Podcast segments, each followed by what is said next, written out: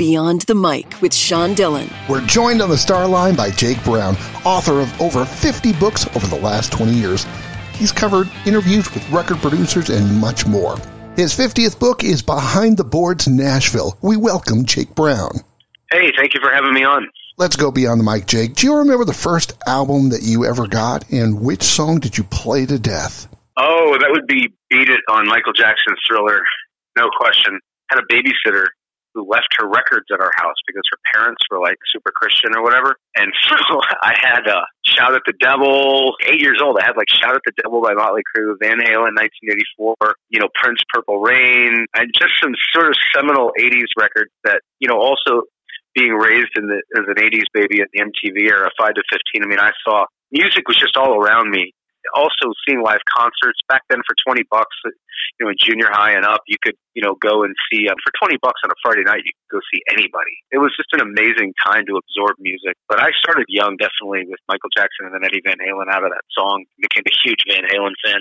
And then there's some others, but those were kind of the first two huge impression bands on me. 1984 to me was like 2001 as a movie was to some people. Now, how did your parents encourage your love of music? One of the reasons I, I think I'm good at writing the types of book I do is because I relate directly to the people as a musician of seven instruments. Um, I'm a by ear player. I started out on like piano at uh, five or six, and then went to drums and bass and guitar and beyond. And so my parents, Jim and Tina Brown, extraordinarily supportive. My mother's a painter, got two master's degrees from WashU while I was growing up. So there was also a little record store called Vintage Vinyl. From about fourth grade on, I could ride my bike across that campus. It was safer back then, a different time, and go to that store and I could pick up cutouts and I'd bring them home of every different variety of band. And you had Casey's Top 40. So they encouraged me you know, I think MTV in the organic sense that back then you were playing the instrument and going, "Look, mom, look at this song," and then, "Hey, can I go see that concert?" you know what I mean? And I used it as a bargaining chip as much as possible. And then when I got old enough to go to mosh pit shows, back then, 930 Club in DC, where I went to high school, and in St. Louis River, you know, Riverfront uh, down there, Mississippi Nights, you could go see a band and kind of get exposed to the live side of what these songs did to people. Beastie Boys and all the 1990s in high school I had with uh, Lollapaloozas and other things. So it was just an amazing time to grow up, and I write about it and with a lot of those groups today. What instrument were you the best at? What instrument were you the worst at growing up?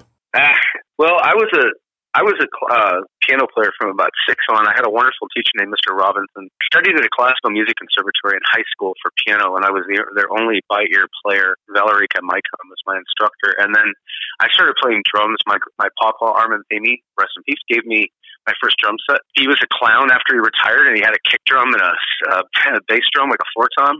so in, in like sixth or seventh grade in the basement, I started kind of banging on those, and so that evolved into a full set. I always played bass growing up because it was sort of easy and around, and you could play bass on someone else's guitar. And I moved out to LA after college and got into a band out there, but I was also making demos, like kind of my own playing everything in college. And so just, but just even, that's what I mean. I don't in any way want to compare it to the guys that I write with because of where their success levels are, but I organically know what like a four track is. bouncing three tracks down to the four, so you have another three that are free and things like that. And just the, back when it was analog. And in this book, there's amazing journeys of people who came here, like you know Tony Brown was Elvis Presley's, you know, last piano player. Norbert Putnam was his bass player, and they started out in the session world. Paul Worley, Dann Huff, James Stroud is a drummer, and then these guys learned producing organically from the other side of the board.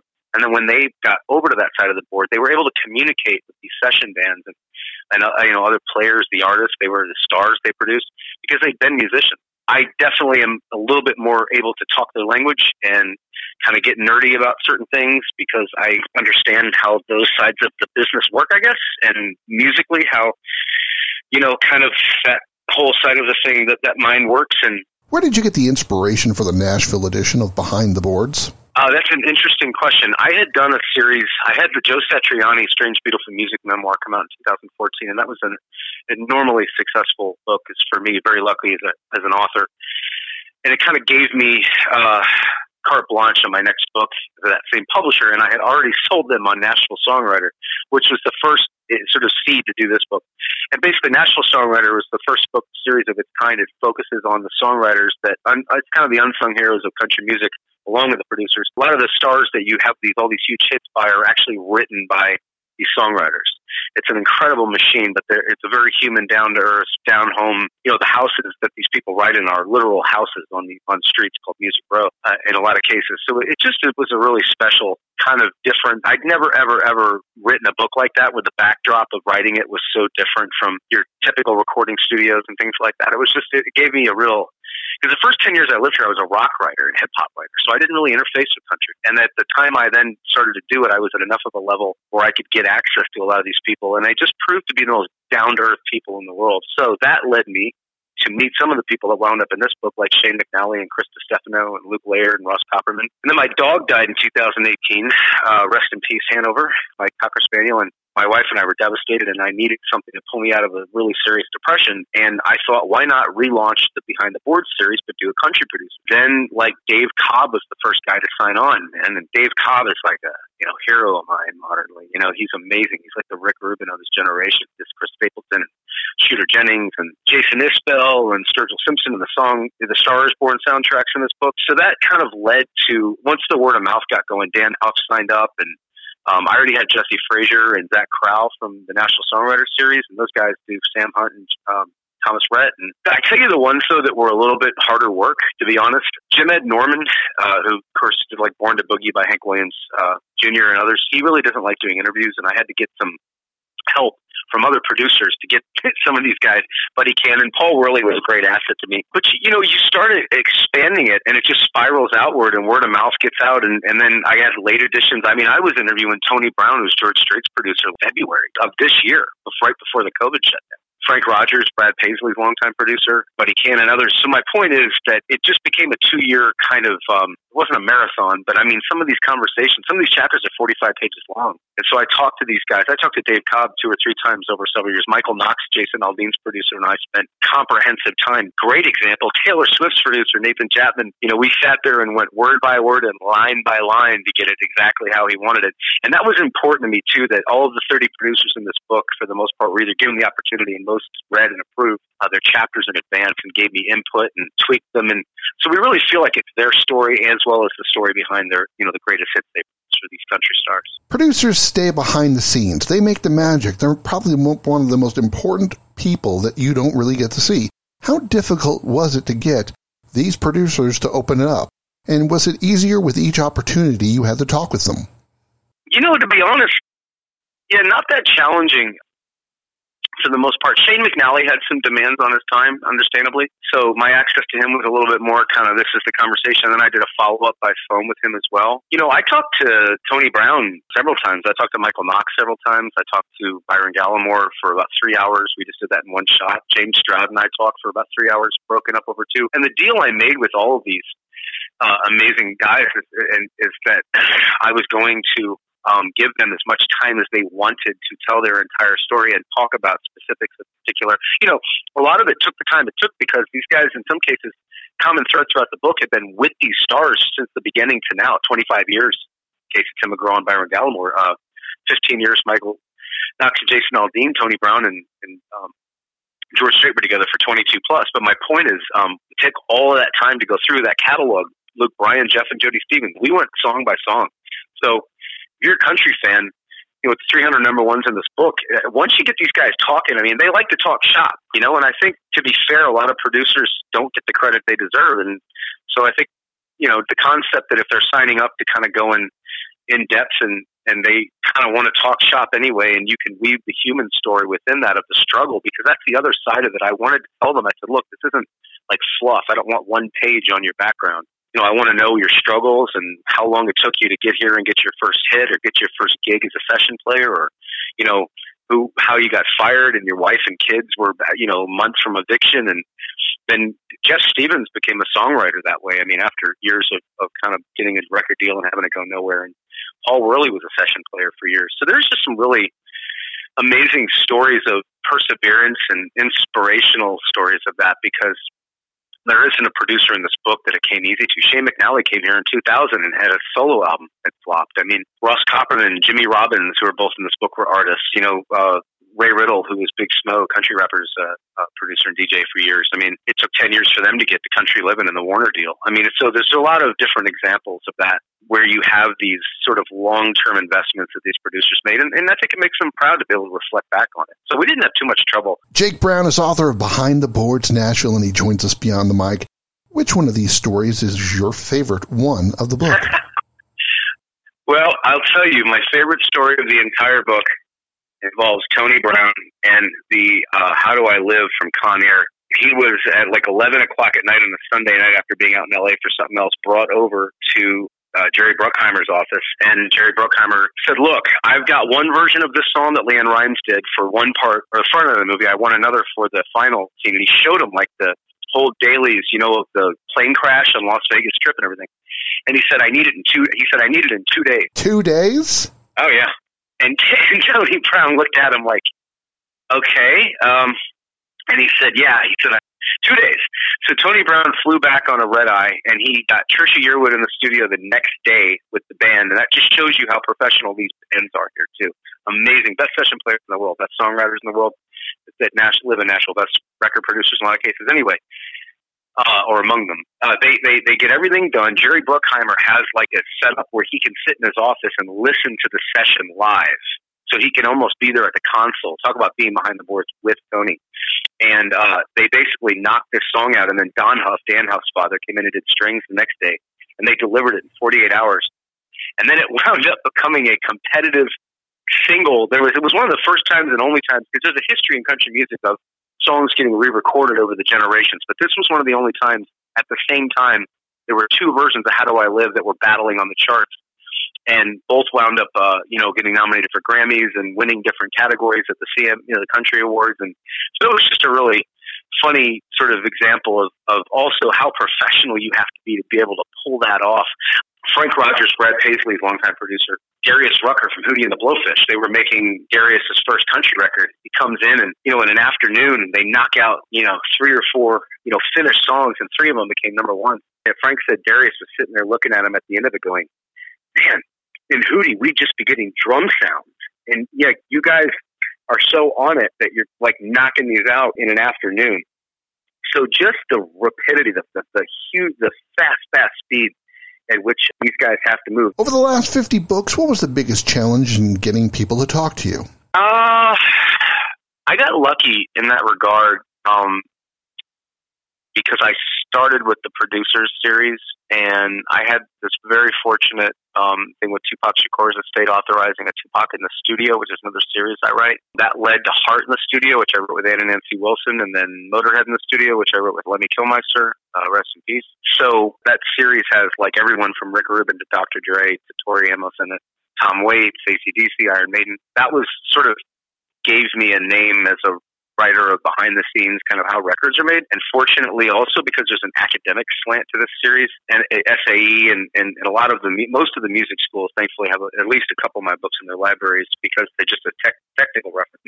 and that was the case with Rick Rubin and Behind the Boards, actually, for SAE here locally. But that led to Joe Satriani.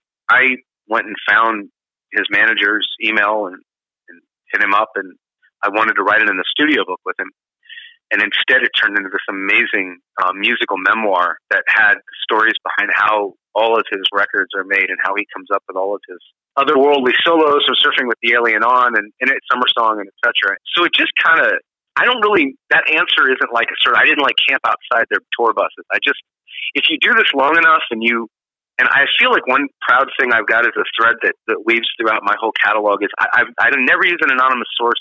I've always endeavored to make sure that the people that I do interview take up the majority of the time that they're on the page and that what we talk about is of importance to them in the sense of like, I'm not going to ask about, you know, like Jane's Addiction. We did a Beyond the Beats, of rock drummers series. I do the first book that had, uh, 12 drummers and one of them was Jane's Addiction's drummer Steve Perkins. And we spent 20 minutes talking about this very famous song of theirs called Three Days and how it was constructed. And it was amazing to me that he wanted to talk for 20 minutes about that song because I love that song. And I know everyone that read it liked it because they just did such an amazing performance. But that's what I mean. If you let a drummer talk for 20 minutes about one song, they tend to trust you that you're going to let them kind of tell their full story. And that book had, you know, the drummers from Motley Crue, Metallica, Aerosmith, Journey, Creedence Clearwater Revival, Bon Jovi, Red Hot Chili Peppers. I'm just trying to cover them. Foo Fighters. It was a, it was such an amazing collection. And, and Volume Two, which comes out in a couple years, has 30 more of them. The Police, uh, Clash, Iron Maiden, you know, all down the line.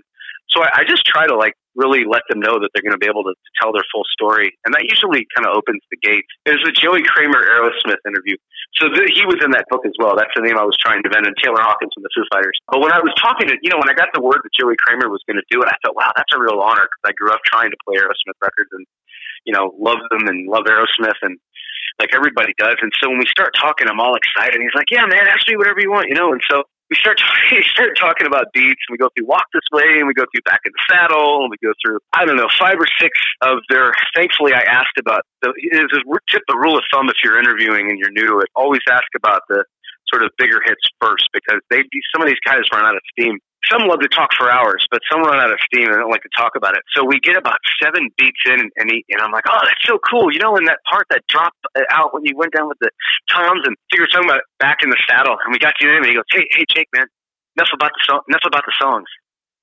And and I was like, I was, like, I was sorry, excuse me, because I didn't understand what he had, had said at first, you know. And he goes, enough about the songs, man. I don't want. I think we've covered the songs. And I was like, oh, okay. You know, it was a kind of a, a pivot uh, that was unusual because most people want to talk about that. But that gives you another example. If you're going to be writing books or you're going to be like writing songs, you have to come with a lot of ideas. You have to be able to have a lot of questions ready. So we still had to make up 50 more minutes. That was like an hour one. Sometimes you get the opposite. I don't get that very often. That was a, a kind of a one off because but it was Joey Kramer. So you're, you're not going to say, uh, well, all right, well, thank you for your time. So then we shifted into talking about playing live and, you know, kind of improvised it. Yeah, I mean, it's, uh, and, and, you know, Jay Mascis from Dinosaur Jr. was in one of the first Behind the Boards books. He's a real uh, buttoned up kind of, you know, you really have to kind of pull, you know, a little to get him to open up. And then once he does, you know, he'll, he'll talk for a long time. But anyway, so if Billy Corgan was one that I worked pretty hard to get from Smashing Pumpkins to, uh, do a tape up story with me. I had to really promise him we weren't going to turn it into a book or try to, you know. And then he opened up and talked about all of his records and how he made them. It was amazing. It was, it's just there's different ways to approach different artists that depending on what you're kind of also it's sometimes you're talking to them about someone else's book, so it's easier for them to talk because they're not talking about themselves. I remember editing tape and audio with razor blade and tape in the old days yep. of radio. Analog. Good old analog. How has that change made producing yeah. better or worse with technology? That's a very interesting question, and I've answered that twice today. And my answers have kind of evolved with each. I, so I have the best answer for you because uh, this is the one I was looking. I love these other ones, but I was looking really forward to this show. So any producer that was going to fight the inevitable of having to format over to digital, where you have virtual tracks, it changed, it revolutionized recording. And, you know, the upside of it is that it made it easier and quicker. The downside of it is that there's a generation of kids that have grown up using samples that are really great that come from someone else that actually recorded that and so, as an example, in this book, we try to really go into detail without being too nerdy to where if you want to know what your reference points for, like, how did that get that Tim McGraw sound on that drum kit? Well, what does Byron Gallimore use on it? Well, I like an RE20 on the kick drum. Dave Cobb can tell you about a certain room sound and the old school techniques he still goes by. So the, the mix today is a hybrid. Dave Cobb is a great example of that. He's extraordinarily talented at it because he'll take one mic and record a Grammy winning record. A lot of it's in the ears of the producer, but it also is a definite balance. Don't try to work in the record business today if you don't know how to use Logic or Pro Tools, period. Producers really today need to be able to play an instrument, even if it's just, you know, a few chords on a guitar, because it makes it, a lot of the guys in this book started out as session players. So they were from the other side of the glass learning how good producers and they'll say not so good producers worked and who they could understand the more times than not they were musicians themselves the musical side of it, but also it's a hybrid. You know, Jeff and Jody Stevens that produced Luke Bryan, that's a father son team, and Jody came from hip hop and it fit, it blended beautifully. But you also have track guys, and we've got pretty much all the top track guys in this book Chris Stefano, Luke Laird, Zach Crowell, Ray Riddle. There's a bunch of them, and they all adhere to that same thing where they can walk into a, a writing session with a, a demo they put together. Chris Stefano did that with Carrie Underwood in one case, and what you hear on the radio is pretty much his demo. So, and they do the whole song. We Joey Moi with Florida Georgia Line, where they'll build out the entire drums, the bass, the guitar. They play all the instruments themselves, and then just say bring in a fiddle player or a dobro player. That's an extraordinarily talented group of people. Ross Copperman and others that are doing that. Jesse Frasure, Jimmy Robbins fit in that club, and and others. That's the mix, I guess, is the hybrid. The smart producers that stay hanging around, especially the ones in this book that have worked, say, for 25 years with the same artist, like a Byron Gallimore, Tim McGraw, or a Kenny Chesney, Buddy Cannon, or a uh, Tony Brown, George Strait, or whomever it was, but Jeff Stevens, Luke Bryan, when that artist says, I want to head in a new direction, that producer's got to be able to adapt to it too. You know what I mean? In order to survive. Clint Black's a, a real great example. We had the honor of having Clint Black in the book, and he produces all his own records. So sometimes these artists get so good at it, they become co-producers. And pretty much, if the, you know, most of the guys in this book told me, like, man, if this guy wants to be my co-producer and he's my boss, I'm pretty much going to just let him. I mean, but they actually turn out to be legitimate, you know, producers, and they learn under these guys' wing, and then become you know, Brad Paisley went out on his own after 15 years under learning with Frank Rogers. They had gone to college together. And then also another thing, you know, Belmont University should deserve some credit. They had this amazing intern program and a studio where a lot of these guys, uh, a fair number of them, and songwriters especially, went and they networked and were in classes. Brad Paisley and Frank Rogers were classmates. You get these stories. Tim McGraw and Byron Gallimore started out together when when he was really you know a nobody. I mean, hadn't made his name in the town yet, and so forth. So you really get the inspiring stories too of the trust and loyalty and the long term connection. And that's the other thing within country that's so unique is that trust factor. Bear in mind, a guy like Michael Knox produces Jason Aldean. He listens to 2,000 songs between every record.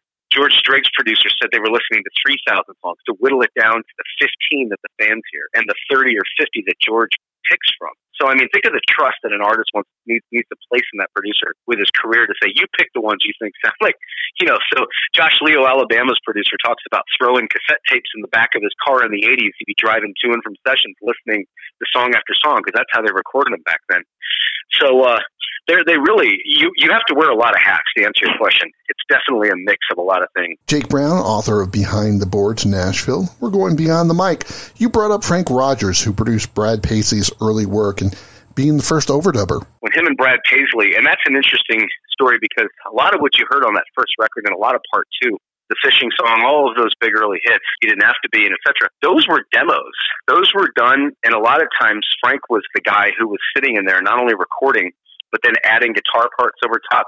And there's certain Brad Paisley songs, they escape me, where he had to go in and do overdubs even at the last minute just to get it right. He was an incredible guitar player. Paul Worley as well, and Dann Huff. These are some of the top historic guitar players, session players in town. So, you know, you also kind of really get a, a really rich history of Nashville in this book. Uh, talks about studios that maybe aren't even here anymore talks about old nightclubs. And there's a really funny story from Ray Baker about Tootsie's. You know, Tootsie's is a downtown Nashville, now very famous, world famous sort of tourist bar. Back in the day, it was where songwriters would come in between their Opry sets and stars and, hey, who are you recording Tuesday? And so and so would record, you know, a song these guys had. And Tootsie would walk around with a hairpin at midnight and poke everyone in the butt of their jeans with her hairpin if they hadn't gotten up when she gave them the warning that they were closing at 12. And I mean, just little things like that. You know, I still got a story, you know, behind. I mean, just the funny humor and the camaraderie and the amazing organic way that a lot of these people made their way to the producer seats that they now sit in today. You bring up Paul Worley. Another favorite from the book was Paul working with Martina McBride on Independence Day. Yeah.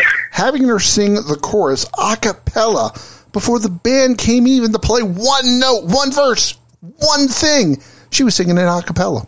Yeah, well, and importantly, a guy like Paul in a song like that, you know, that went on to become, that was a happy accident that actually went on to become a thing with the crowd where they would sing that to her or with her before she would start the song. And that was a controversial song. You think about the, the subject matter of that song, a, a woman that burns down. You know, I mean, if you know the history of the song, it's got a kind of violent ending, and it, it was it was really really a cutting edge thing, and that shows you the incredible A and R instinct that even a guy like Paul Worley, who's also a record label head, signed Big and Rich. He signed Lady Antebellum, now Lady A. He signed and Perry, you know, he signed the Dixie Chicks and produced them. It, just the incredible amount of just like radar they have to constantly keep in the air for that kind of thing. And then also when they get into the studio and they're doing those warm ups, there's little, there's so many lessons in this book about the record making process and record the de- record the rehearsal is what you're getting at. And then also, if you have to do it a hundred times, they do it a hundred times, you know. And you mentioned tape editing, uh, taping, you know, sort of the, the the old way to do it. With Pro Tools, the upside is you can record more, but the downside is now you got to go through a hundred takes when it might have been just 10, 20 years ago, you know, uh, to get the perfect one. And then other kinds, people come in and they knock them out in the first one.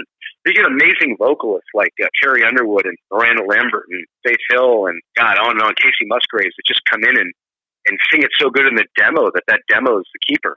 Extraordinary town, extraordinary book. And this this book's really a love letter to my hometown. I've lived here 18 years and met my wife here, and I'm really honored that the 50th book of whatever it could be that it was a book about Nashville and specifically about record producers. It's definitely overdue, and I'm really glad that. Uh, hopefully, people enjoy it. Um, they got to, you know, if you want to just stream along and listen to just want to read about how a song was particularly recorded, like "Live Like You Were Dying" by you know Tim McGraw or whomever, uh, that is a really cool interactive feature too. There's an ebook, there's an audiobook the Blackstone Audio that's two volumes. Physical book will be out in the next few weeks, so definitely there's you can get it any way you want to hear it. Time's running out, so it's time for the Rocky Nate. Eight random questions. Answer with the first thing that comes to your the mind. lightning round. yeah. There is no pressure. Favorite music to write to? Prince. Favorite movie of all time? Oh man, uh, Heat. Robert De Niro, Al Pacino. We thank Robert Scene, coolest of ever. Now, do you have a uh, favorite uh, comedian? oh, Bill Hicks and Eddie Murphy. Okay. Who's your favorite Sopranos character? Tony. Hands down. Where was the best place you heard a concert? Who was the opening act? Man, seen so many. Uh, 1980s, I saw the Rolling Stones at Busch Stadium. I was 13 uh, with Tim Woolley. And Living Colour was the opening group. And that was a trip. What was the worst movie you've ever seen? Worst movie, Firewalker, starring Chuck Norris and Lou Gossett Jr. First time my dad ever thought, said to me and my brother on a Saturday, he used to take us to movies. All right, boys, let's go watch something else. And it was okay to leave a movie if you didn't like it because it was so bad. Oh, God, that was a bad movie. What's your favorite dessert? Raspberry sorbet ice cream, probably. And what was your first thought when Lady Antebellum changed their name to Lady A? I think it was. I think it was a respectable thing to do, uh, given probably the controversy that could consume an otherwise impeccable recording band. They're the you know the future of country, the present of country. They're they're an amazing group, and I'm glad that they were both savvy and also respectful. And Jake, where can people find more information about your books? So you can go to Jake Brown Books, J A K E B R O W N B O O K S dot com, or uh, Twitter, the same thing, Jake Brown Book. Behind the Boards Nashville dot com are all three. There's an Amazon Central page, but uh, thankfully uh, uh, we've been fortunate with some of the coverage uh, in the country media press. So there's also you could Google the title Behind the Boards Nashville and get some really cool behind the scenes stories that were actually put out by American Songwriter Magazine or Parade or whomever. That's also and also there's YouTube videos. There's over a hundred YouTube videos with producers from the book. If you just want to sort of look at it that way, if you're not a reader, we still appreciate anyone that wants to check it out. And then you know you can get it at Amazon or Audible or His favorite movie is Heat. He writes listening to Prince. His 50th book, Behind the Boards, Nashville, is available at a retailer near you. Jake Brown, thanks for talking with me today. Well, I'm honored to be on the show, and I appreciate it really greatly. And I hope you'll consider having me on again in the future. And thank you. And that, my friends, is Beyond the Mic.